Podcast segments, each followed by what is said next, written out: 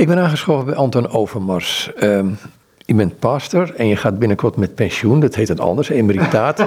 maar ja, lach erom, lach erom. Ik ben het al. Maar het punt is, kan een pastoor of iemand die geroepen is, überhaupt met pensioen? Nou, ik ga niet met pensioen over anderhalf jaar, maar ik ga met emeritaat. En dat, dat is een andere naam, is dat voor hetzelfde, denk ik? Nee, nee, nee, nee, dat is totaal iets anders. Emeritus zijn wil zeggen dat je nog gewoon ook in je ambt et cetera blijft. En dat je het ook uit blijft oefenen, maar niet meer in een vast stramien. Maar dat je gewoon in alle rust en vrijheid datgene kan doen wat bij jou past en waartoe God mij roept. Dus ik zal zeker met dingen door blijven gaan. Bezinningsdagen geven, retraites, biecht horen, allemaal van dat soort dingen. Maar niet meer in het vaste stramien van alles moet precies volgens schema. Nu moet dit en nu moet dat. Nee, meer ruimte en vrijheid om het anders in te gaan vullen. Ik ga naar een boek wat daar ligt, Bloemen van Wijsheid. Want dan komen we meteen bij een punt van jou. Ehm, dat is gemaakt door de zusters van Bethlehem. Ja, zusters van Bethlehem. En dan ga je af en toe weer retraiten. Ja. Maar het Bloemen van Wijsheid, het boek, dat is niet zo lang geleden verschenen. Nee. Want wat ik moet even bijzeggen, we zouden dit gesprek doen aan de hand van een aantal boeken uit jouw boekenkast. Dus er ligt nogal wat, maar goed, we zien wel waar we komen. Ja, ik heb uh, heel veel boeken staan, drie kasten vol. En dan denken mensen soms dat ik heel veel lees. En dat doe ik niet. Ik ben geen lezer. Ik ben geen studieman ook. Ik, mag ik hier misschien helemaal niet zeggen, maar ik hou niet van studeren. Vind ik niet leuk. Terwijl ik het heel goed kan. Maar ik ben meer een grasduiner. Ik ben meer iemand die overal hapjes van neemt. Ik pak een boek en ik zal zelden of nooit een boek achter elkaar uitlezen. Maar ik ben meer een grasduiner. Ik lees er een stukje in en gaat het boek weer terug in de kast. Het boek wat ik de afgelopen twee jaar gevonden heb en wat mij enorm veel geeft, is het boek Bloemen van Wijsheid. Bloemen van Wijsheid is verschenen bij uitgeverij Bethsaida. Het is samengesteld door de zusters van Bethlehem, de monialen in België, die volgens de Kartuiser leefregel leven. En die hebben bij alle zondagen van het A, B en C jaar een van de vaderteksten gevonden in heel veel verschillende talen, die ze allemaal zelf vertaald hebben en daar een prachtig boek van gemaakt hebben, wat ik ook elke week raadpleeg voordat ik ga nadenken over mijn preek. Ik zal dit nooit zo vol gaan lezen, maar het geeft mij de inspiratie om mij op weg te zetten hoe ik mijn preekvorm zou kunnen gaan geven. Pak gewoon eens een willekeurige zondag eruit, zodat we uh, gewoon de smaak te pakken kunnen krijgen. Nou, het is wel heel toevallig. Ik sla hem hier open op de 26e zondag door het jaar. En waar gaat het dan over? Een homilie van de heilige Johannes Chrysostomus over de arme Lazarus en de rijke man. Waar ik jou toevallig net die kleur van heb laten zien. In deze zijn tekst staat dan: De arme lag aan zijn deur zonder te mopperen, zonder God te lasteren en zonder zich op te winden. Hij zei niet wat velen zeggen: Wat nu?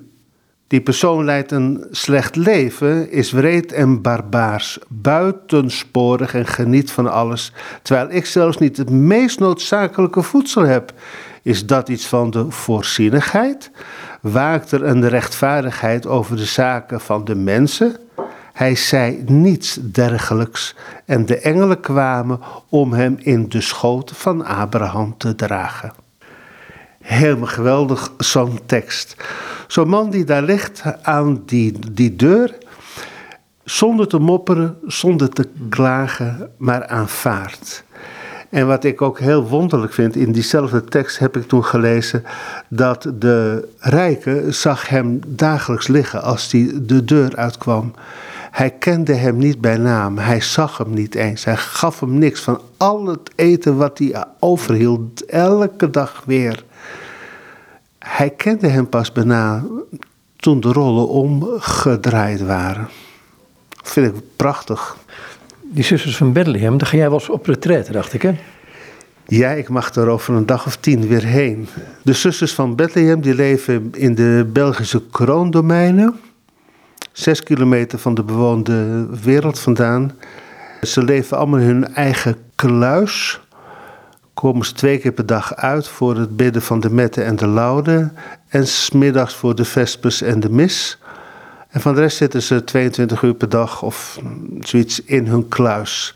Waar ze alles doen: bidden, eten, werken, slapen. Alles speelt zich af in de kluis.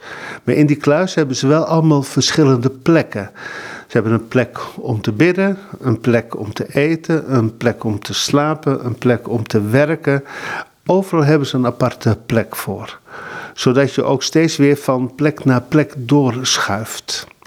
En heel hun leven speelt zich af binnen de kluis en een stukje tuin wat erbij hoort. Om hun kluis heen hebben ze een stukje tuin. Eh, zodat ze ook naar buiten kunnen. Maar ze mogen ook het bos in. Ze hebben een 68 hectare groot bos bij het uh, klooster horen. En daar kunnen ze ook rondwandelen. Je gaat er op retraite, zeg je. Um, de Karthuizen regel, dus stilte. Is dat vol te houden? Ja, dat is wel vol te houden. Ik ga van de stilte houden op het moment dat ik daar anderhalve dag ben. Als ik daar op zondag aankom, dan is het uh, je spullen neerzetten, installeren in je kluis, landen. En dan de maandag hebben zij een woestijndag. dat doen ze niets gemeenschappelijks. Dat is een dag waarvan zij zeggen: die dag leven wij zonder planning. We zijn de hele dag beschikbaar om vrij om te gaan met God. Uh, we hebben geen verplichtingen. Behalve smiddags de, de mis om vijf uur. En van de rest heb je de hele dag alleen voor jou en God. Dan kan je invullen zoals je dat wil. En dan op, op zijn maandag zit ik de hele dag in mijn kluis. En ik loop wel elke dag een uurtje buiten door het bos. En de eerste dag doen, je, doen de oren pijn van de stilte. Omdat je niets hoort. Het is echt volkomen stil. En mijn oren en mijn hersenen zoeken naar geluid. En die denken, hé, hey, ik hoor niks. En dan gaan mijn oren piepen en fluiten. En dat is op dinsdag is dat wel bijna over. En daarna komt het genieten van de rust en de stilte. Ja, hoe doe je dat? Genieten van rust en, stil, rust en stilte? Want het klinkt heel romantisch. Nou, zo heel romantisch is het niet. Bij mijn laatste retraite daar in uh, België heb ik het boek van de Belgische priester Erik Galle echt verslonden. Het boek Als de stilte roept. Dat is een boek dat, dat nam ik elke dag een paar stukjes uit en ging dat zitten lezen.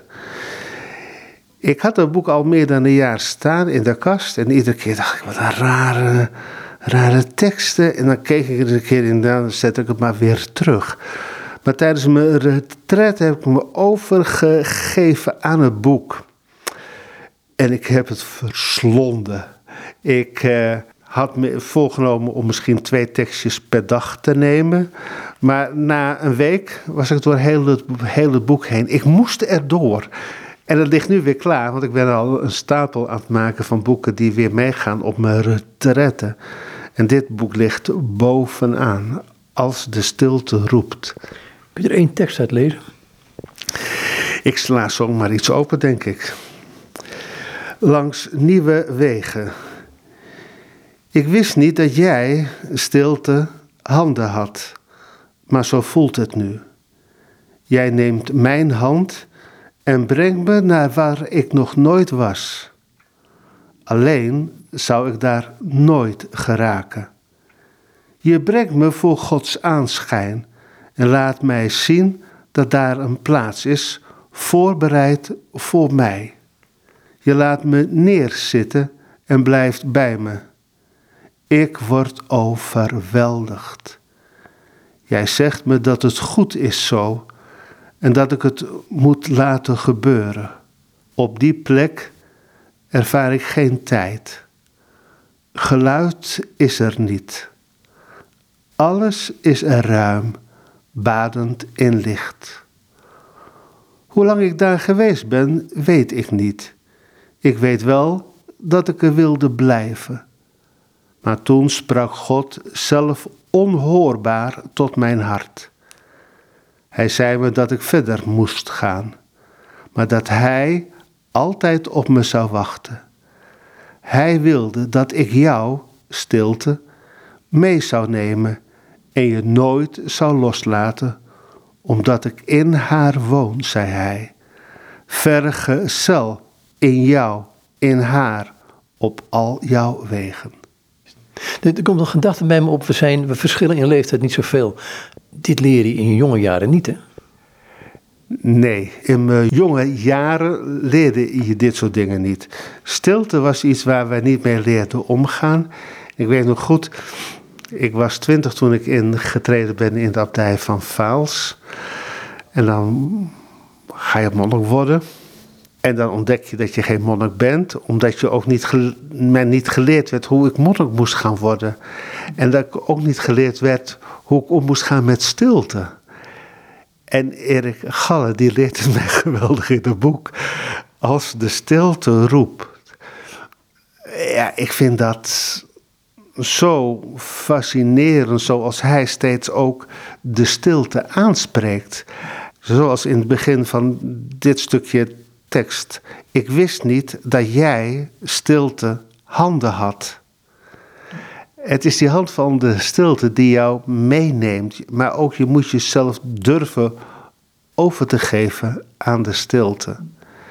Nou, als ik dan op een retraite uh, te ben en in het scriptoriumpje in je gebedsruimte ligt dat boek daar dan, dan neem ik iedere keer weer een nieuw tekstje. En daar ben ik dan weer een paar uur mee bezig. En dan, als ik denk dat ik het een beetje doorwrocht heb, ga ik door naar het volgende tekstje. Zo werk ik in een week tijd het hele boek door. Verbaas je je wel eens dat je zelfs, um, je loopt tegen je emeritaat, um, dat er nog zoveel herrie van binnen kan zijn? Er is een ontzettend veel herrie, ja. Ik merk ook dat ik daar steeds minder goed tegen kan. Zowel de fysieke herrie die je hebt in de wereld waarin je leeft, hè, de, de drukte, de, de herrie. Bijvoorbeeld als ik in een winkel ben. Was, van de week was ik even boodschappen aan het doen en er staat er van die ontzettende rotmuziek op. En dan denk ik, zullen nou er een paar mensen zijn die hier rondlopen die dit mooi vinden? Ik kan het me haast niet voorstellen. Ik denk dat het merendeel van de klanten zich eraan loopt te ergeren laat het toch gewoon stil zijn. Geniet van die stilte ook in zo'n winkel. Maar ja, we leven in een wereld waarin constant herrie is, constant geluid is. En ik merk steeds meer dat ik naar de stilte zoek. Toen ik mijn eerste retraite gedaan had in, de, in het klooster bij de zusters van Bethlehem, toen besloot ik na een dag of vijf dat mijn televisie er thuis uit zou gaan. Want ik kwam erachter, ja, ik verdoe eigenlijk zoveel tijd elke dag aan die televisie.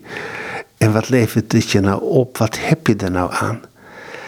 Dus ik tegen de gastenzuster toen ik wegging: Zuster, ik heb besloten dat mijn tv er thuis uitgaat. Toen schoot ze een beetje in de lach. Toen zegt ze: Nou, pastoor, ik ben benieuwd of dat u gaat lukken. En uh, ja, daarop kwam ik terug op een retreat. Ik zeg, nou zuster, mijn televisie is eruit hoor. Ik heb hem niet meer aangezet sinds ik terug ben van mijn vorige retraite. En ik mis hem geen dag. Ik vind het heerlijk om zonder televisie te leven. En als er een keer een programma is wat ik echt wil zien op televisie, dan kijk ik even op mijn computertje. Maar het is maar een klein beeldschermpje, dus het is helemaal niet leuk om naar te gaan zitten kijken. Dus dan kijk ik daar even naar en dan is dat ook weer klaar. Wat geeft de stilte jou? De stilte geeft me rust. Rust in mijn hoofd, waardoor ik ook veel meer met God bezig kan zijn dan dat je, ik dat doe in een wereld vol geluid en veel herrie. Ik luister wel heel veel naar muziek, met name religieuze muziek, vooral voor mijn radioprogramma Musica Sacra bij Radio Maria. En daar geniet ik ontzettend van. Maar ik zal bijna alleen maar religieuze muziek opzetten.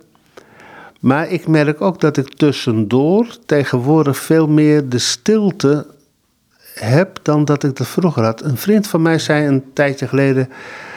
Als ik jou aan de telefoon heb, zegt hij, hoor ik altijd muziek. Het is nooit stil. Toen dacht ik, ja, daar heb je wel gelijk in. Ik heb altijd wel de radio of zo aanstaan. En vanaf dat moment ben ik veel selectiever gaan worden in wanneer ik wel of niet de radio aanzet. Ik laat het nu veel vaker gewoon stil, omdat het, veel muziek was ook gewoon een beetje religieuze of uh, achtergrondmuziek. Ik zat er niet naar te luisteren. Maar het verdreef de stilte, maar ook de stilte in mijn hart en in mijn leven. Voor sommige mensen zelfs beangstigend, die stilte. Zeker, zeker. Ik weet nog dat toen ik in het klooster was en we gasten hadden, die soms na een dag al weggingen omdat ze zo ontzettend stil vonden. Terwijl wij het in het klooster helemaal niet zo stil vonden.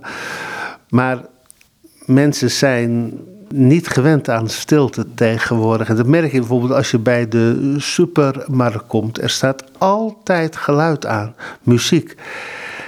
Mensen, we leven in een, in een wereld waarin constant geluid is. En juist in die stilte kan je meer nadenken, bidden, op zoek zijn naar God.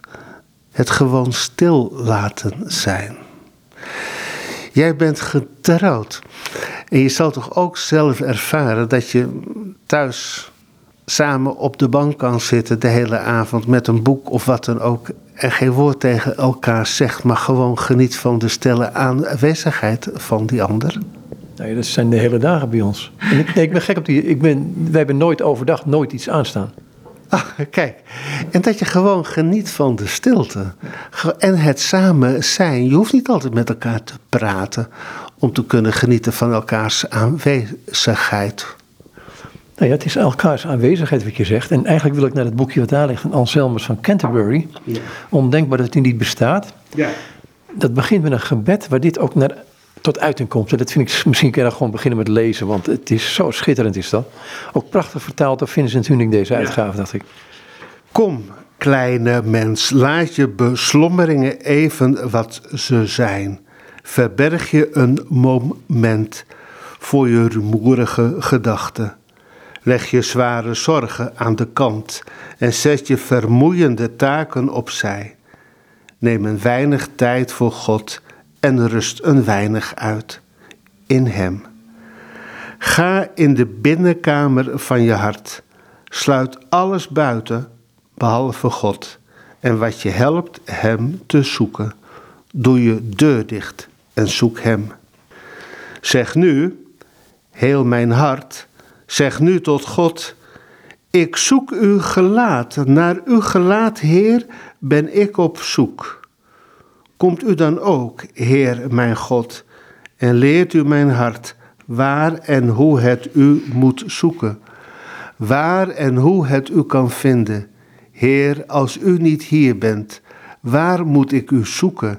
In uw afwezigheid? En als u overal bent, waarom zie ik u dan niet hier aanwezig? Ja, natuurlijk, u bewoont het ontoegankelijk licht en waar is dat ontoegankelijk licht? Of hoe kom ik bij dat ontoegankelijk licht? Of wie leidt en begeleidt mij daarheen, zodat ik u daarin kan zien? Ja, zo gaat het nog een paar bladzijden uh, door, hè? Ik vind, het, ik vind het een fantastisch boekje, dit. Ja, klopt. En als je nou kijkt, uh, voorin staat dat ik dit boekje helemaal doorgewerkt heb in het monasterium van het Fiat bij de Zusters van Bethlehem in november 2021. Mhm. Naast het boek van Erik Galle over eh, Als de stilte roept, ben ik bezig geweest met dit boekje. Gewoon zo'n titel intrigeert mij. Hè? Ondenkbaar dat u niet bestaat. Denk ja, het is inderdaad ondenkbaar dat God niet zou bestaan. Hij is er gewoon. Maar ja, dat is de wereld vaak een beetje kwijt. Een beetje bol, denk ik. Tenminste, de wereld hier in het Westen. Ja, de wereld van het Westen is, uh, gaat bijna zonder God door het leven, is, vind ik vaak. En ik vind dat vaak wel heel verdrietig, omdat ik het andere mensen zo gun dat ze God leren herkennen. Men mist iets zonder dat men weet wat men mist en zoekt het dan bij allerlei andere stromingen als uh, holistisch denken, et cetera, et cetera. Ik denk dat het dat niet is. Ik weet eigenlijk zeker dat het dat niet is. Mensen zijn op zoek naar God, maar het mag absoluut geen God heten tegenwoordig. Zo van, het moet iets, het moet anders zijn. Ja, en dan denk ik, laat God nou gewoon God zijn, de onbewogen beweger. Laat God voor ons zijn wie Hij is. En ga werken aan je relatie als mens met God. En het zegt hij heel mooi in het begin met het gebed, hè? rust en wijlen uit bij mij. Ja, Kom, kleine mens, laat je beslommeringen even wat ze zijn. Verberg je een moment voor je rumoerige gedachten. Dat is nou juist hetgeen wat je ook doet met het bidden. Hè? Door het bidden kom je bij God en daardoor kan je rumoerige gedachten tot rust brengen, tot stilte. Je moet soms ook helemaal weg zijn van de van de wereld om even tot volkomen stilte en inzicht te komen. Toen ik bij justitie werkte, toen had ik wel eens gedetineerden die soms vrijwillig vroegen of ze voor een paar dagen naar de ISO mochten.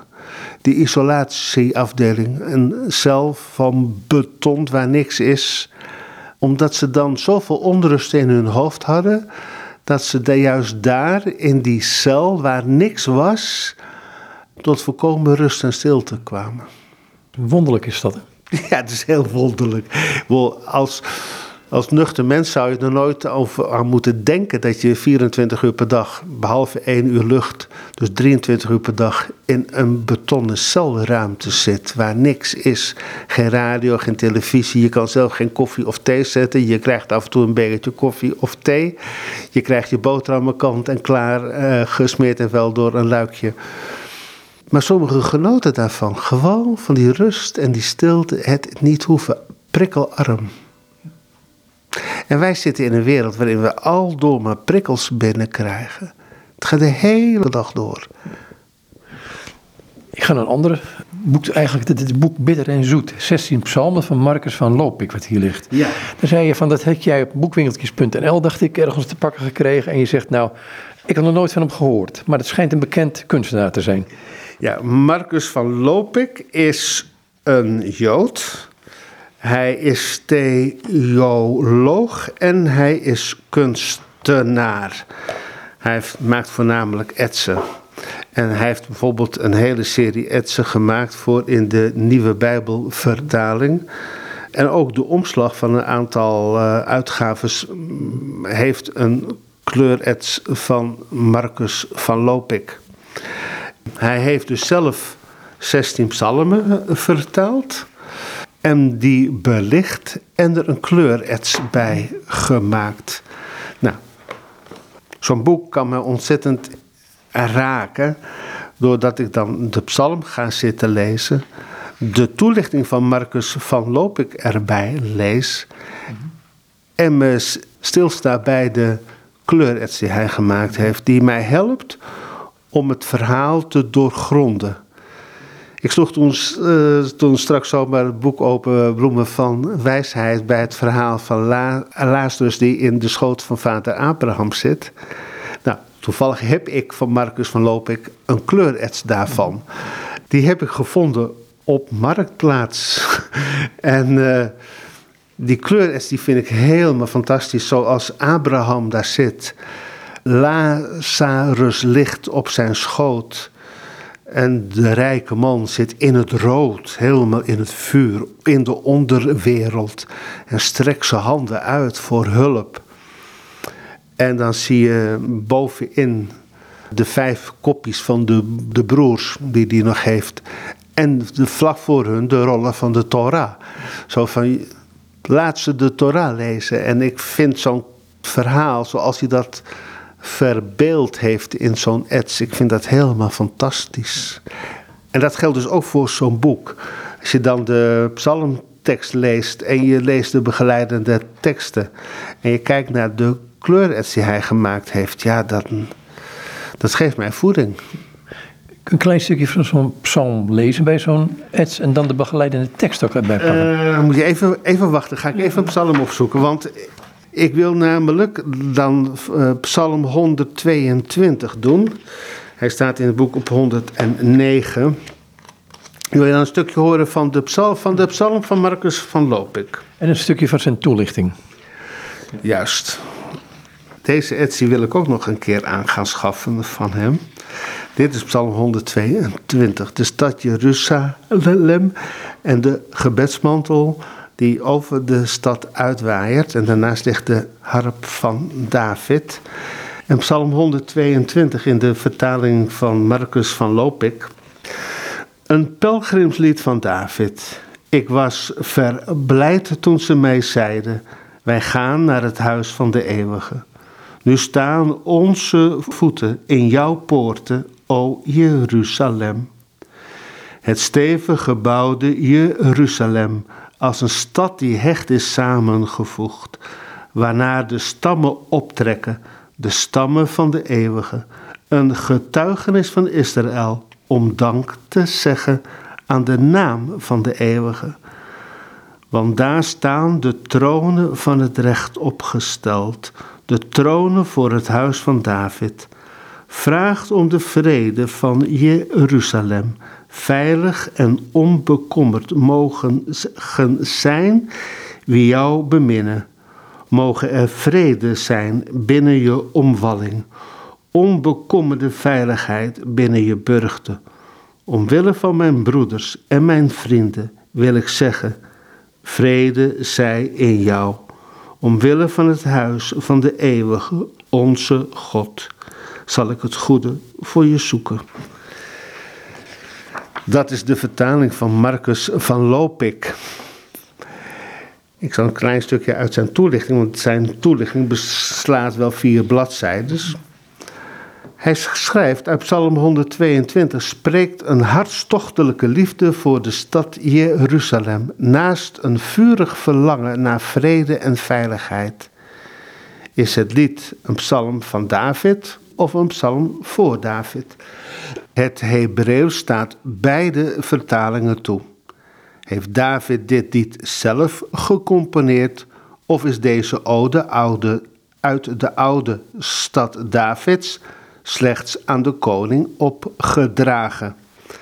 Redelijkheid gebiedt de laatste veronderstelling voor waar te houden. David heeft immers de bouw van de tempel, Gods huis, niet mogen beleven. Hij mocht het Godshuis niet bouwen en moest dit overlaten aan zijn zoon Salomo. Hoe zou David dan dit lied gecomponeerd kunnen hebben? En daarmee zet hij mij weer aan het denken. en uh, die Psalm 122 trekt al bijna heel mijn leven met mij mee. Het was de intochtpsalm bijvoorbeeld bij mijn priesterwijding. Wij gaan op naar het huis van de Heer.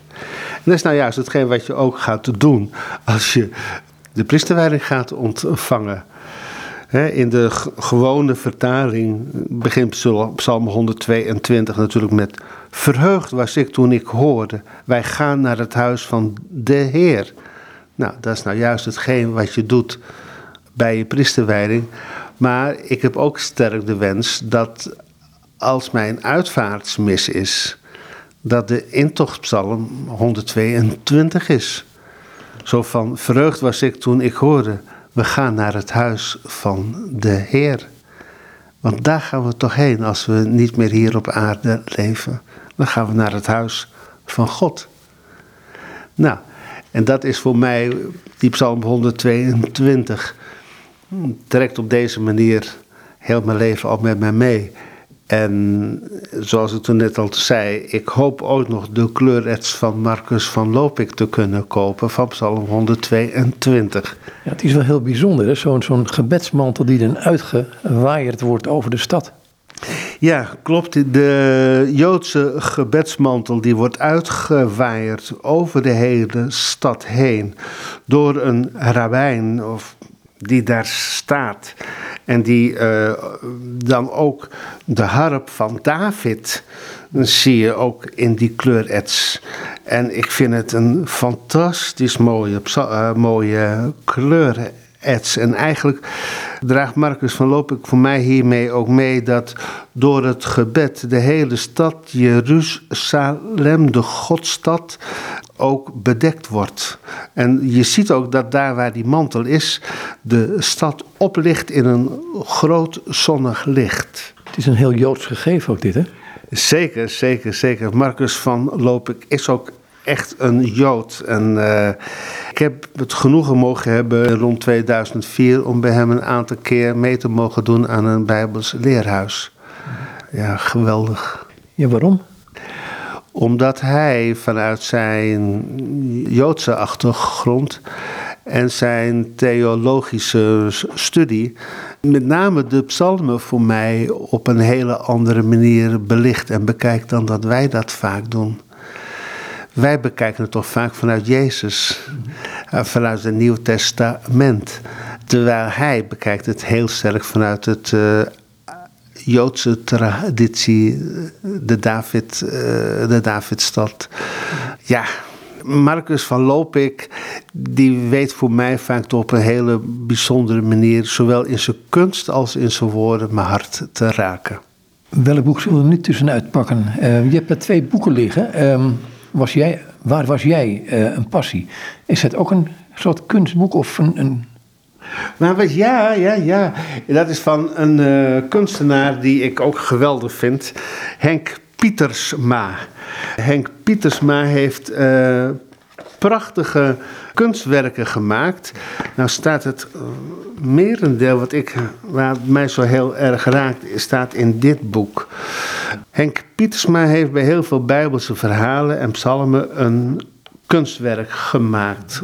En dat vaak gewerkt met verf, maar ook met andere materialen die die in zijn werken verwerkt heeft. Zoals stukken steen, stukken hout. Dat plakt hij dan op zijn kunst. Zoals hier bij dit bootje. Het zit met draad. Hij heeft een prachtige verbeelding gemaakt van de verrijzenis van Christus. Dan zegt de Jezus tegen Maria Magdalena: Hou mij niet vast.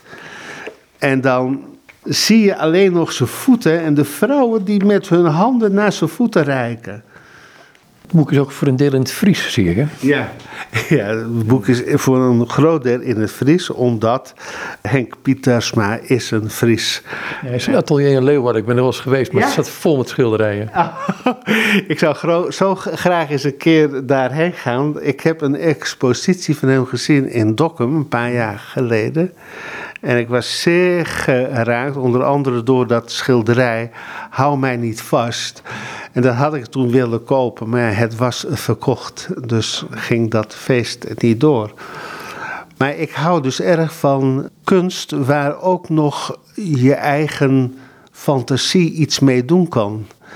Hier in mijn kamer waar we nu zitten hangt ook aan de muur een werk. Ik weet niet eens wat het nou precies is. Het is geen kleurets, maar het is een soort ets, denk ik, met ecoline erin.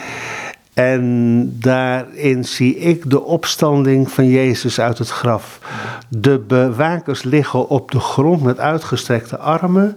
Je ziet de platen van het graf als het ware opengaan. En dan zie je er alleen nog uitkomen twee benen met voeten. Wat dan verder loopt in een abstract lichaam, een verheerlijkt lichaam. En dat is voor mij zo de afbeelding zo van de opstanding, verrijzen, verrijzen tot een nieuw en ander leven. Waarbij je ook niet meer gevangen zit in een gewoon menselijk lichaam, maar dat je, je verrijst met een verheerlijkt lichaam. Kun een van die, een van die schilderijen dit boek naar voren laten komen, die, die dan over de opstanding gaan, weet je? Hij is niet hier uit Lucas ja. uh, of... Ja, wat ik altijd een heel fascinerend iets vind, is het feit dat de, vrouwen naar het graf gaan om het lichaam van Jezus te gaan verzorgen of om te bidden.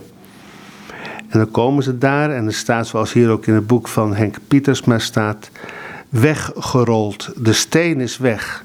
Dit kan toch niet? Elke zekerheid zo die er, er was, vloeit weg. Geschokt zijn zij, geteisterd door herinnering, onthutst, ontdaan. De aarde smelt, het water stolt tot lood. Weten jullie niet hoe hij in Galilea sprak, de mensenzoon? Te laat, door eerstzucht horend doof, door overschatting ziende blind, dat waren wij.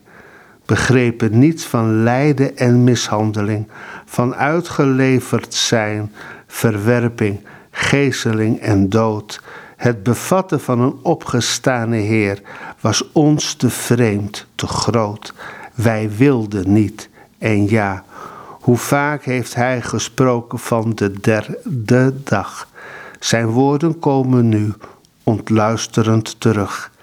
Hij is niet hier. Geloof het. Ga terug. Vertel wat werkelijk is gebeurd dat wat tot nu verborgen was, het leven niet meer bij de dood. Geloof, ik zal in jullie midden zijn, zoals beloofd. Een fantastische tekst dit, hè? Ja, prachtig. Het is een hele mooie tekst en prachtig verbeeld in een heel abstract kunstwerk. En dat laat toch ook nog iets over aan de fantasie. Ja, ik hou van kunst. Dat is bijvoorbeeld ook in zo'n boek als van Erik Galle, Als de stilte roept. Erik Galle is niet alleen priester, psychotherapeut, maar hij is ook beeldend kunstenaar. En hij maakt bij al zijn teksten zulke mooie afbeeldingen dat je die helpt om de diepte in te gaan, de stilte in. Ja, ik weet dat hij elke ochtend om vijf uur opstaat en na twee uur echt stil is voor God. Dat zou mij nog niet lukken. Nee, om, uh, ik ben aan geen ochtendmens. Ik ben een avondmens. Maar uh, om vijf uur s morgens op te gaan staan en dan twee uur in stilte door te brengen. Dat is ook een kwestie van trainen en oefenen. Hè? Doen er ook jaren over voordat ze tot echte echte stilte komen. Je kan wel de afwezigheid hebben van geluid, maar dat is nog geen stilte. De stilte is ook dat de stilte komt in je hoofd en in je hele wezen, heel je manier van doen. En dat is iets anders dan geen radio aanzetten. Dat is een innerlijke stilte. En die innerlijke stilte, ja, voor de Karthuizers doen de jaren over voordat ze die innerlijke stilte bereiken, ja. Is die stilte hetzelfde als de vrede Gods die in je hart komt? Onder andere. Maar de vrede uh, Gods kan je ook op een andere manier ervaren dan alleen maar in stilte. Ik denk dat ook religieuzen die een heel actief leven hebben en weinig tot stilte en contemplatie kunnen komen, uh, de vrede Gods ervaren door hun actieve arbeid in de wereld omdat ze het voor God en de mensen doen. Er ligt daar, ik pak mijn boeken eruit die ik niet ken. Kijk, ik heb Henk Pietersma ken ik, maar ik zie daar een boek liggen van Pater J.M. Touw. ja. Komt en ziet. Nou, Pater uh, Johannes Maria Touw is uh, de prior van de abdij van Vaals. En toen ik daar vorig jaar november een paar dagen was, toen Pater Touw die had een jubileum en ter ere van dat jubileum heeft hij een verzameling van zijn teksten gebundeld tot een boek. Hij heeft zich heel zijn leven bezig gehouden met het evangelie volgens Johannes. Nou goed, wij kennen elkaar al heel lang. En uh, toen hij zag dat ik wegging, kwam hij naar mij toe met dat boek. Hij zegt, dat boek verschijnt volgende week, maar voordat jij hier komt duurt vast nog heel, heel lang. Hier heb je vast een boek. Dus ik kreeg van hem zijn boek met verzamelde teksten uit retraites, spreken, bezinningen, etc. over het evangelie volgens Johannes.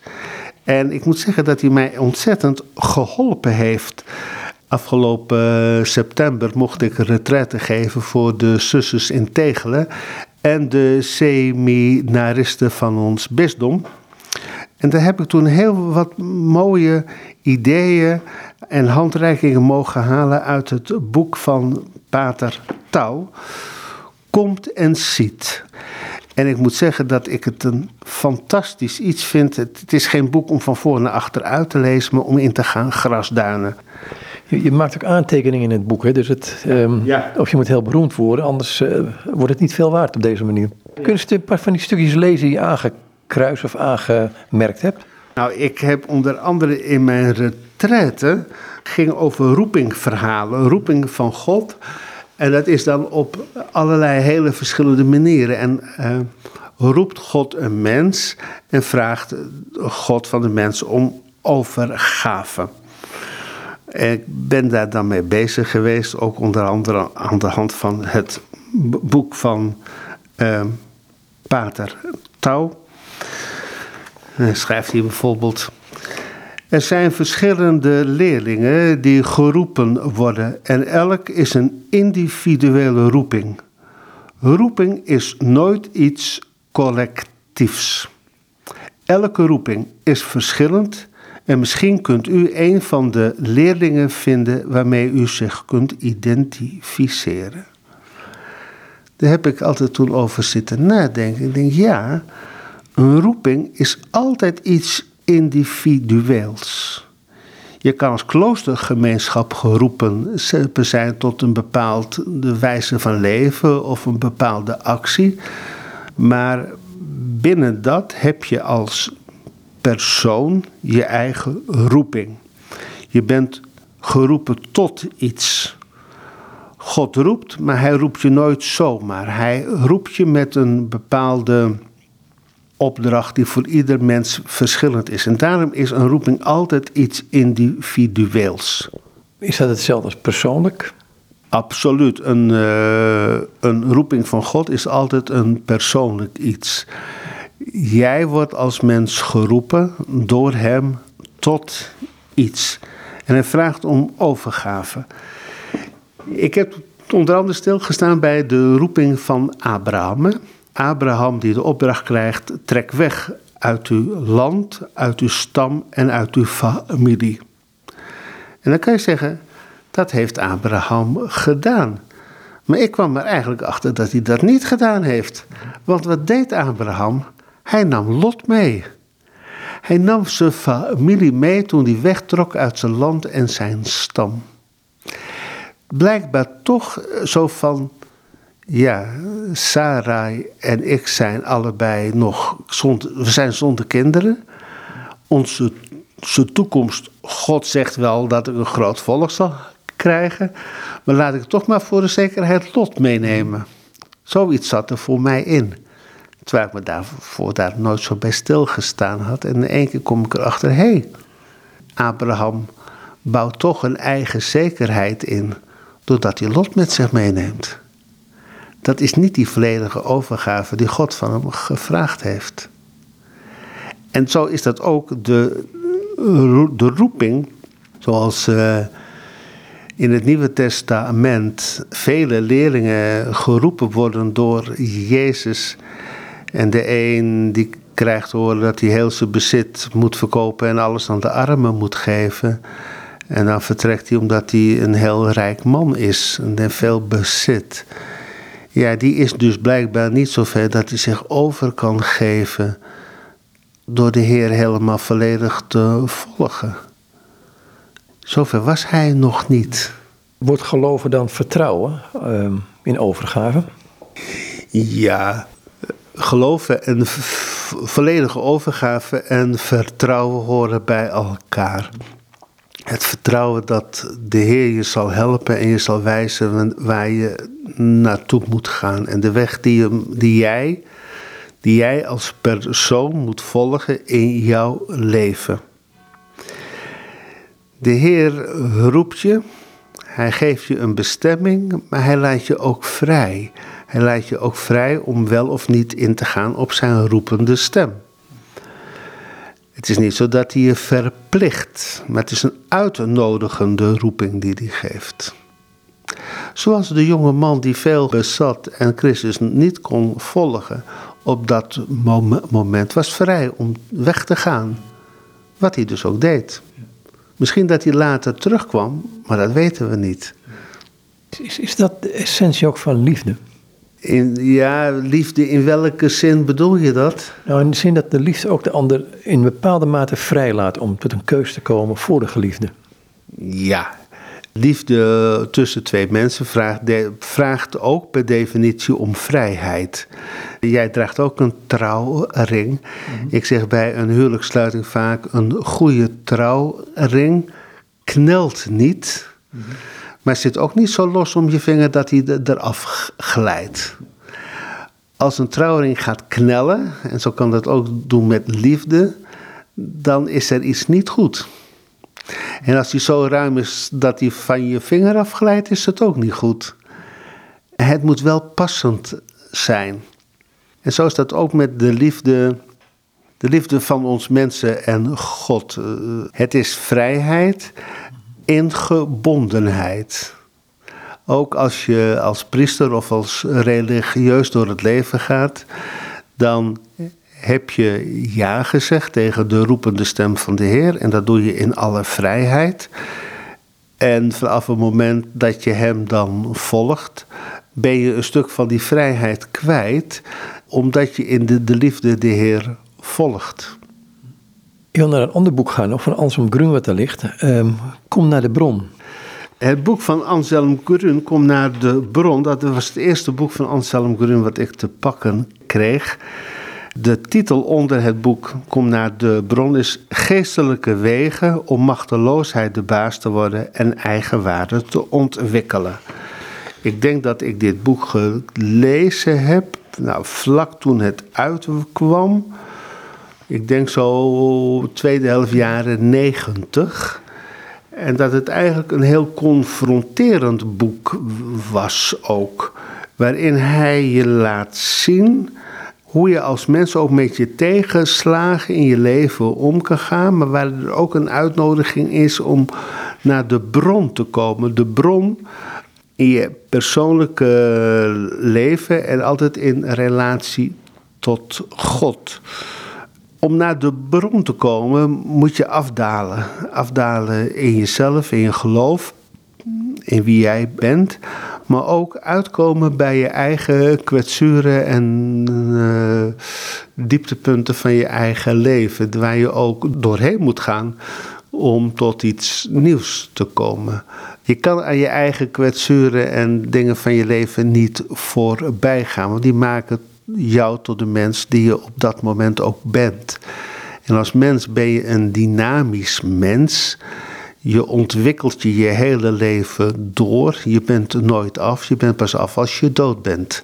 Dan, want dat is het laatste wat je moet leren in je, je leven. Dat is doodgaan, sterven en je leven terugleggen in de hand van God.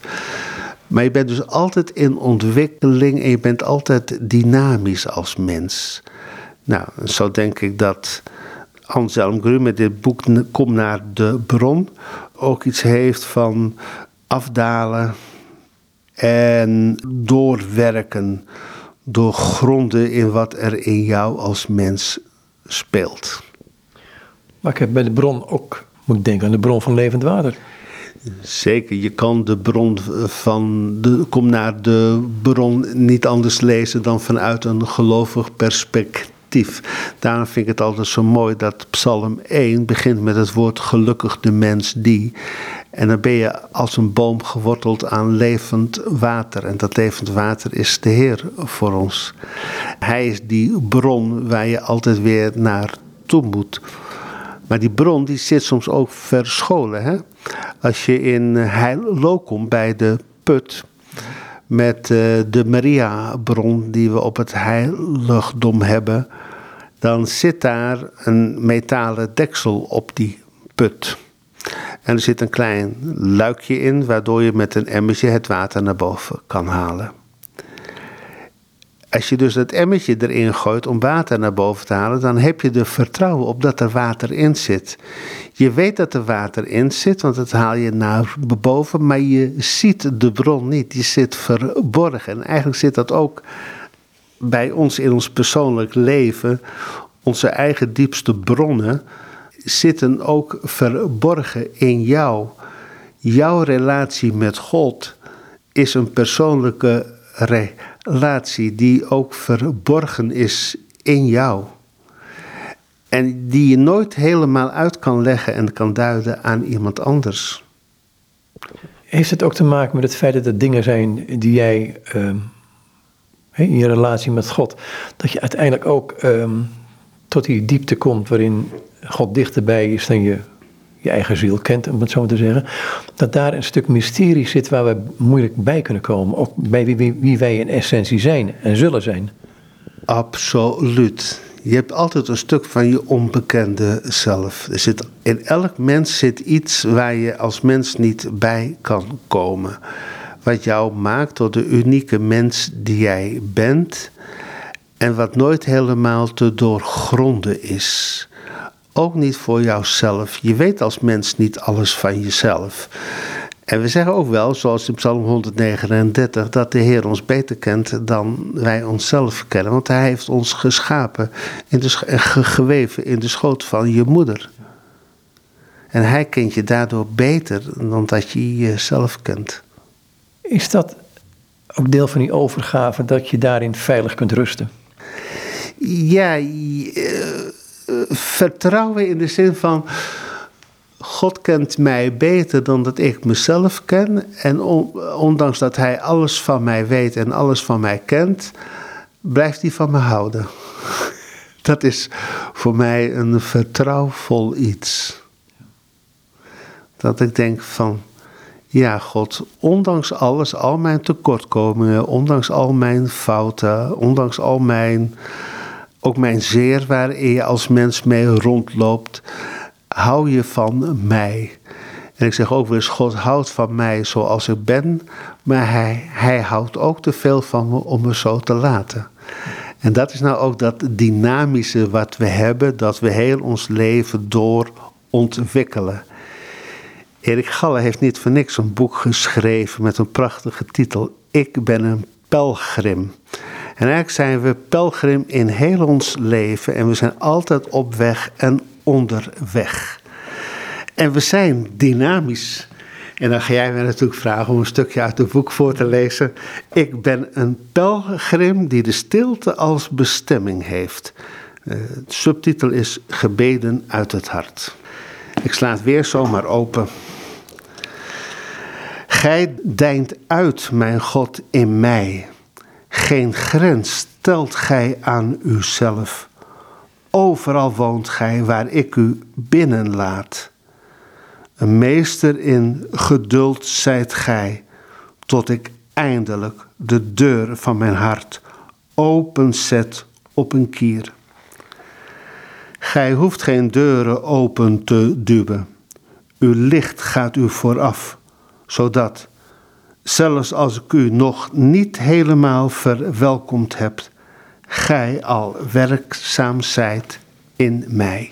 Het is fantastisch dat het licht hem vooruit gaat. Ja, ik vind dit soort teksten, ja, geweldig.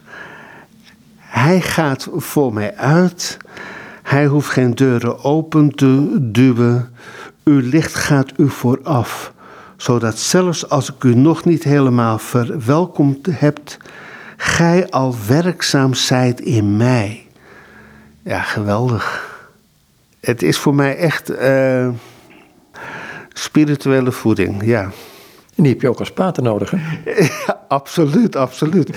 Ik heb Erik Galler een tijdje geleden een e-mail geschreven... waarin ik hem gevraagd heb of hij een keer ergens retretes geeft. Maar hij heeft het helaas zo druk met allerlei andere dingen als uh, dat hij niet de gelegenheid heeft om een retraite te geven. En dat vind ik heel jammer. Ik zou zo graag een keer bij hem een week op retraite willen. Gewoon me onder laten dompelen in zijn wijsheid. nog een slotwoord, want eh, ik vond het eigenlijk een heel mooi gebed dit. Ehm, heb je nog een, een, een woord uit het bloemen van wijsheid? Misschien we daarbij eindigen en dan zeggen één klein stukje van een woestijnvader of een woestijnmoeder of een... Uit het boek Bloemen van Wijsheid. Ja, ik sla altijd gewoon maar het boek open en dan kom ik wat er staat. ik sla het boek open bij hemelvaart, zie ik. Bij een homilie van de heilige Bernardus. Mannen van Galilea, wat staat ge naar de hemel te kijken? Deze Jezus, die van u is weggenomen naar de hemel, zal op dezelfde wijze wederkeren als gij hem naar de hemel hebt zien gaan. Gaat het om die komst, zo bijzonder en zo universeel, waarbij hij vooraf gegaan door de engelen en gevolgd door alle mensen zal neerdalen om levenden en doden te oordelen? Ja, zo zal hij wederkomen. Maar het zal gaan zoals hij is opgestegen, niet zoals hij is neergedaald. Nederig is hij de mensen komen redden. Bekleed met heerlijkheid zal hij komen om ons sterfelijk lichaam op te wekken en het gelijkvormig te maken aan zijn verheerlijk lichaam. Dan zal men hem aanschouwen in heel zijn macht en majesteit. Hij die eertijds verborgen was in de zwakheid van het vlees, ondertussen wordt hij verheven aan de rechterzijde van de Vader en staat hij voor ons voor zijn aanschijn. Ik zou eigenlijk nog een heel, ik moet even zoeken waar dat stond. Ik heb laatst een tekst gezien in het boek Bloemen van Wijsheid. Ik weet niet meer waar het nou stond, bij welke zondag. Maar het ging erover dat Adam en Eva aten van de appel. Want ze wilden gelijk worden aan God. Het is er niet gelukt om gelijk aan God te worden. Maar het is God gelukt om gelijk aan ons mensen te worden. Door zijn zoon te laten geboren worden uit een vrouw. Maria. En eigenlijk is dat een prachtig beeld van de mens wil God worden, maar God is mens geworden met ons. Zodat wij toch vergoddelijkt kunnen worden. Ja, wij kunnen vergoddelijk worden, maar niet op de wijze als, als God. Uh, God is uniek en enig, maar wij mensen zijn uitgenodigd om in zijn spoor te gaan en te trachten om hem na te volgen. Niet te imiteren, maar hem te volgen, na te volgen. Door achter hem aan te lopen en te kijken waartoe hij ons uitnodigt. Is dat een beetje, daar eindig ik mee, eh, wat Paulus wel eens zegt van aan de heilige in Kolossen, in Christus? Absoluut. uh, door ons doopsel zijn wij allen heilig en wij zijn als kinderen de heiligen van God. Zo simpel is het. Ik dank je wel. Ik vond het fijn dat je hier vandaag te gast was. En dit zei Antoon Overmars. En met hem was ik in gesprek over een aantal boeken uit zijn boekenkasten liggen en nog veel meer. Een prachtig boek van Jan Brokken, Baltische Zielen, Anselm Grunsch, Jaco Endo, Stilte. Maar goed, daar gaan we het misschien een andere keer wel een keer over hebben. Goed, nogmaals dus dat zo over dit gesprek met pater Antoon Overmars.